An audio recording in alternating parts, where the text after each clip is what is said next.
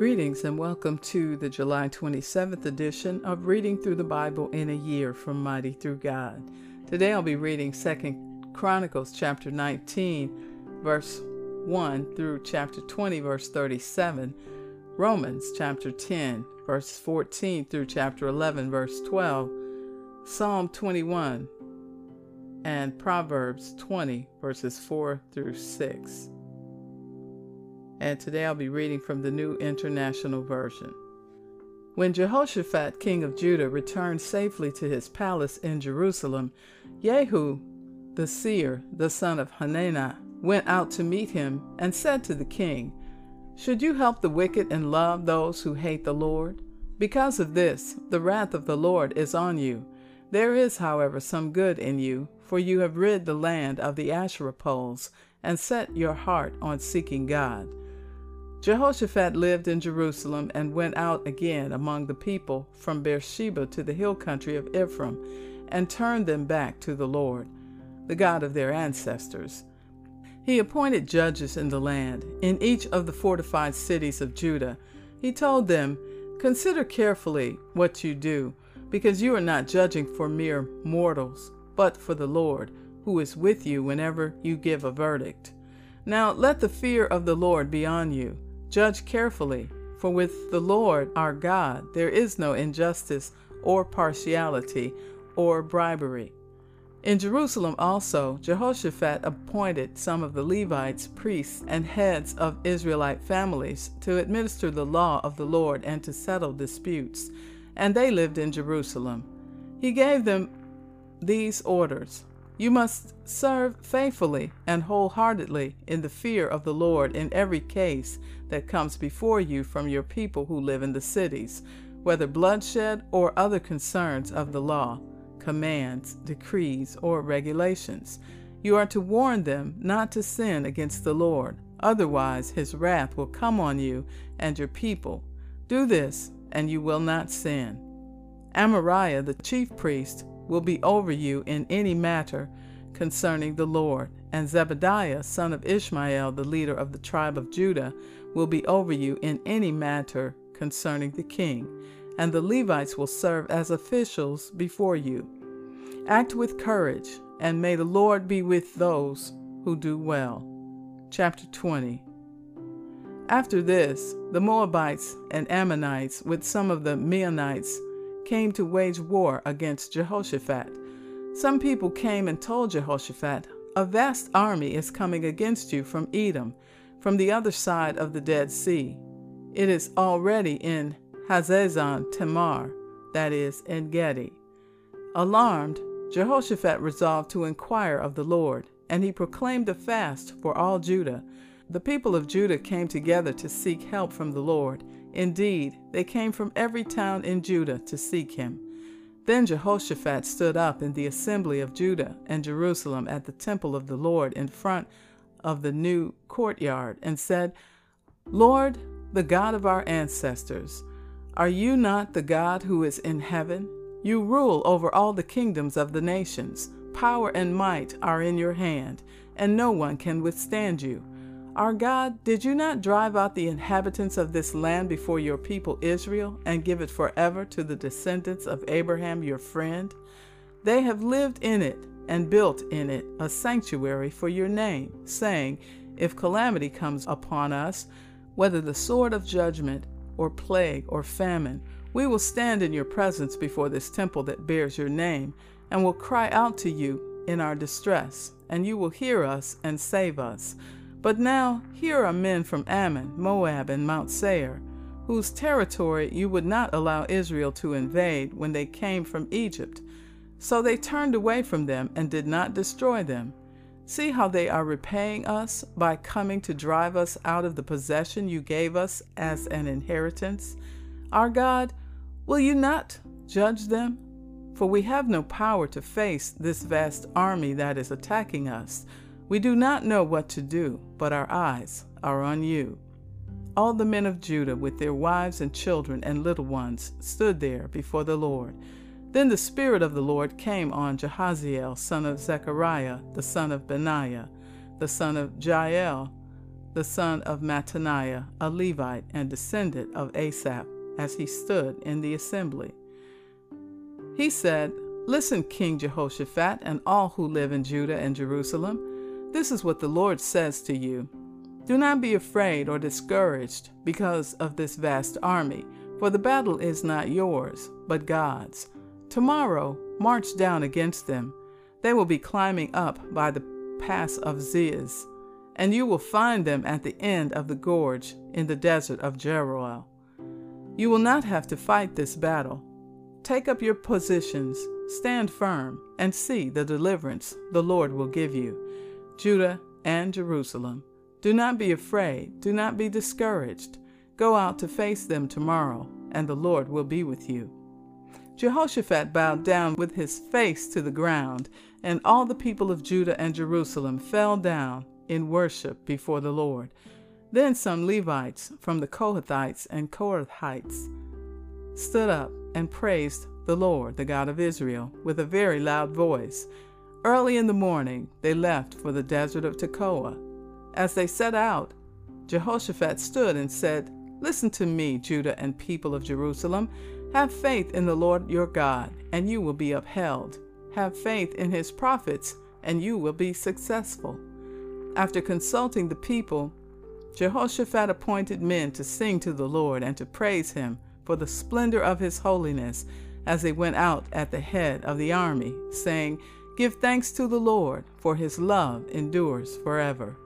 As they began to sing and praise, the Lord set ambushes against the men of Ammon and Moab and Mount Seir, who were invading Judah, and they were defeated.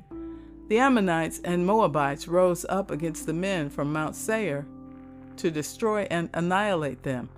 After they finished slaughtering the men from Seir, they helped to destroy one another. When the men of Judah came to the place that overlooks the desert and looked toward the vast army, they saw only dead bodies lying on the ground. No one had escaped. So Jehoshaphat and his men went to carry off their plunder, and they found among them a great amount of equipment and clothing, and also articles of value, more than they could take away. There was so much plunder that it took 3 days to collect it. On the fourth day, they assembled in the valley of Barakah, where they praised the Lord. That is why it is called the Valley of Barakah to this day. Then, led by Jehoshaphat, all the men of Judah and Jerusalem returned joyfully to Jerusalem, for the Lord had given them cause to rejoice over their enemies. They entered Jerusalem and went to the temple of the Lord with harps and lyres and trumpets. The fear of the Lord came on all the surrounding kingdoms when they heard how the Lord had fought against the enemies of Israel. And the kingdom of Jehoshaphat was at peace, for his God had given him rest on every side. So Jehoshaphat reigned over Judah. He was 35 years old when he became king of Judah, and he reigned in Jerusalem 25 years.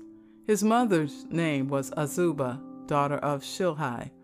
He followed the ways of his father Asa and did not stray from them. He did what was right in the eyes of the Lord. The high places, however, were not removed, and the people still had not set their hearts on the God of their ancestors.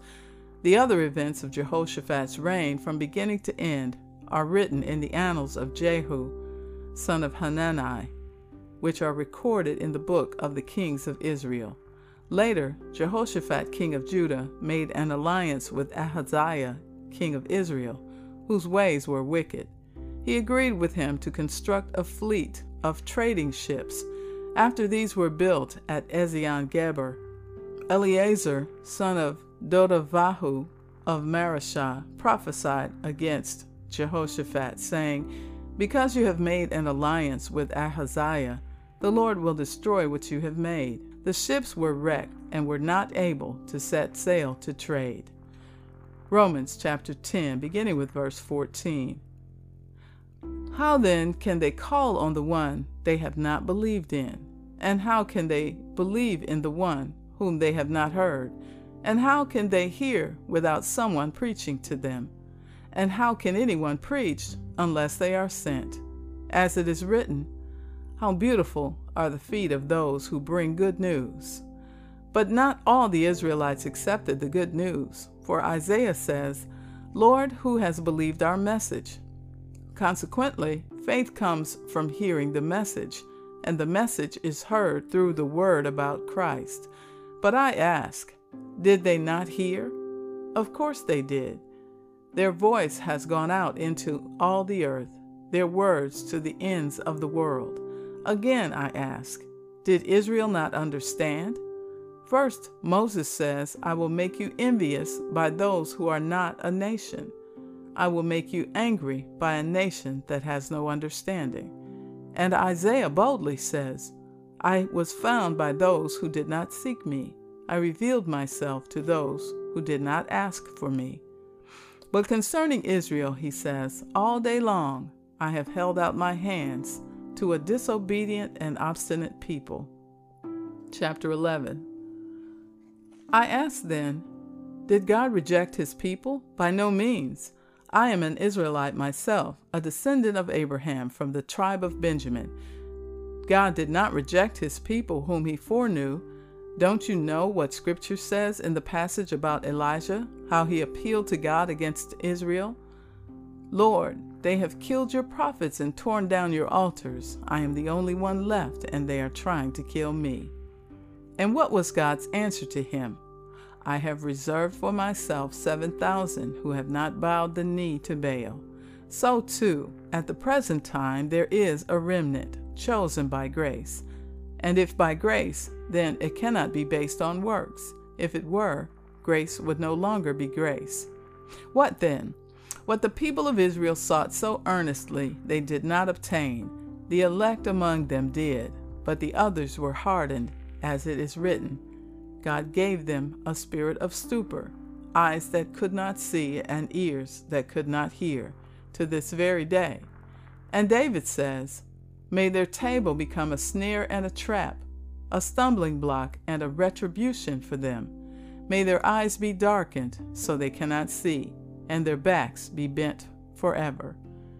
Again I ask, did they stumble so as to fall beyond recovery? Not at all. Rather, because of their transgression, salvation has come to the Gentiles to make Israel envious. But if their transgression means riches for the world, and their loss means riches for the Gentiles, how much greater riches will their full inclusion bring? Psalm 21, from the King James Version. "The king shall joy in thy strength, O Lord, and in thy salvation how greatly shall he rejoice. Thou hast given him his heart's desire, and hast not withholden the request of his lips. For thou preventest him with the blessing of goodness. Thou settest a crown of pure gold on his head. He asked life of thee, and thou gavest it him, even length of days forever and ever. His glory is great in thy salvation. Honor and majesty hast thou laid upon him. For thou hast made him blessed forever. Thou hast made him exceedingly glad with tiny countenance. For the king trusteth in the Lord, and through the mercy of the Most High he shall not be moved. Thine hand shall find out all thine enemies. Thy right hand shall find out those that hate thee. Thou shalt make them as a fiery oven in the time of thine anger. The Lord shall swallow them up in his wrath, and the fire shall devour them. Their fruit shalt thou destroy from the earth, and their seed from among the children of men. For they intended evil against thee. They imagined a mischievous device, which they are not able to perform. Therefore shalt thou make them turn their back, when thou shalt make ready thine arrows upon thy strings, against the face of them. Be thou exalted, Lord, in thine own strength. So will we sing and praise thy power." Proverbs 20, verses 4 through 6. "Sluggards do not plow in season, so at harvest time they look but find nothing.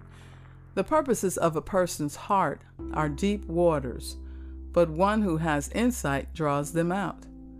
Many claim to have unfailing love, but a faithful person who can find?" And so concludes the reading for July 27th. Be blessed, and thanks for listening.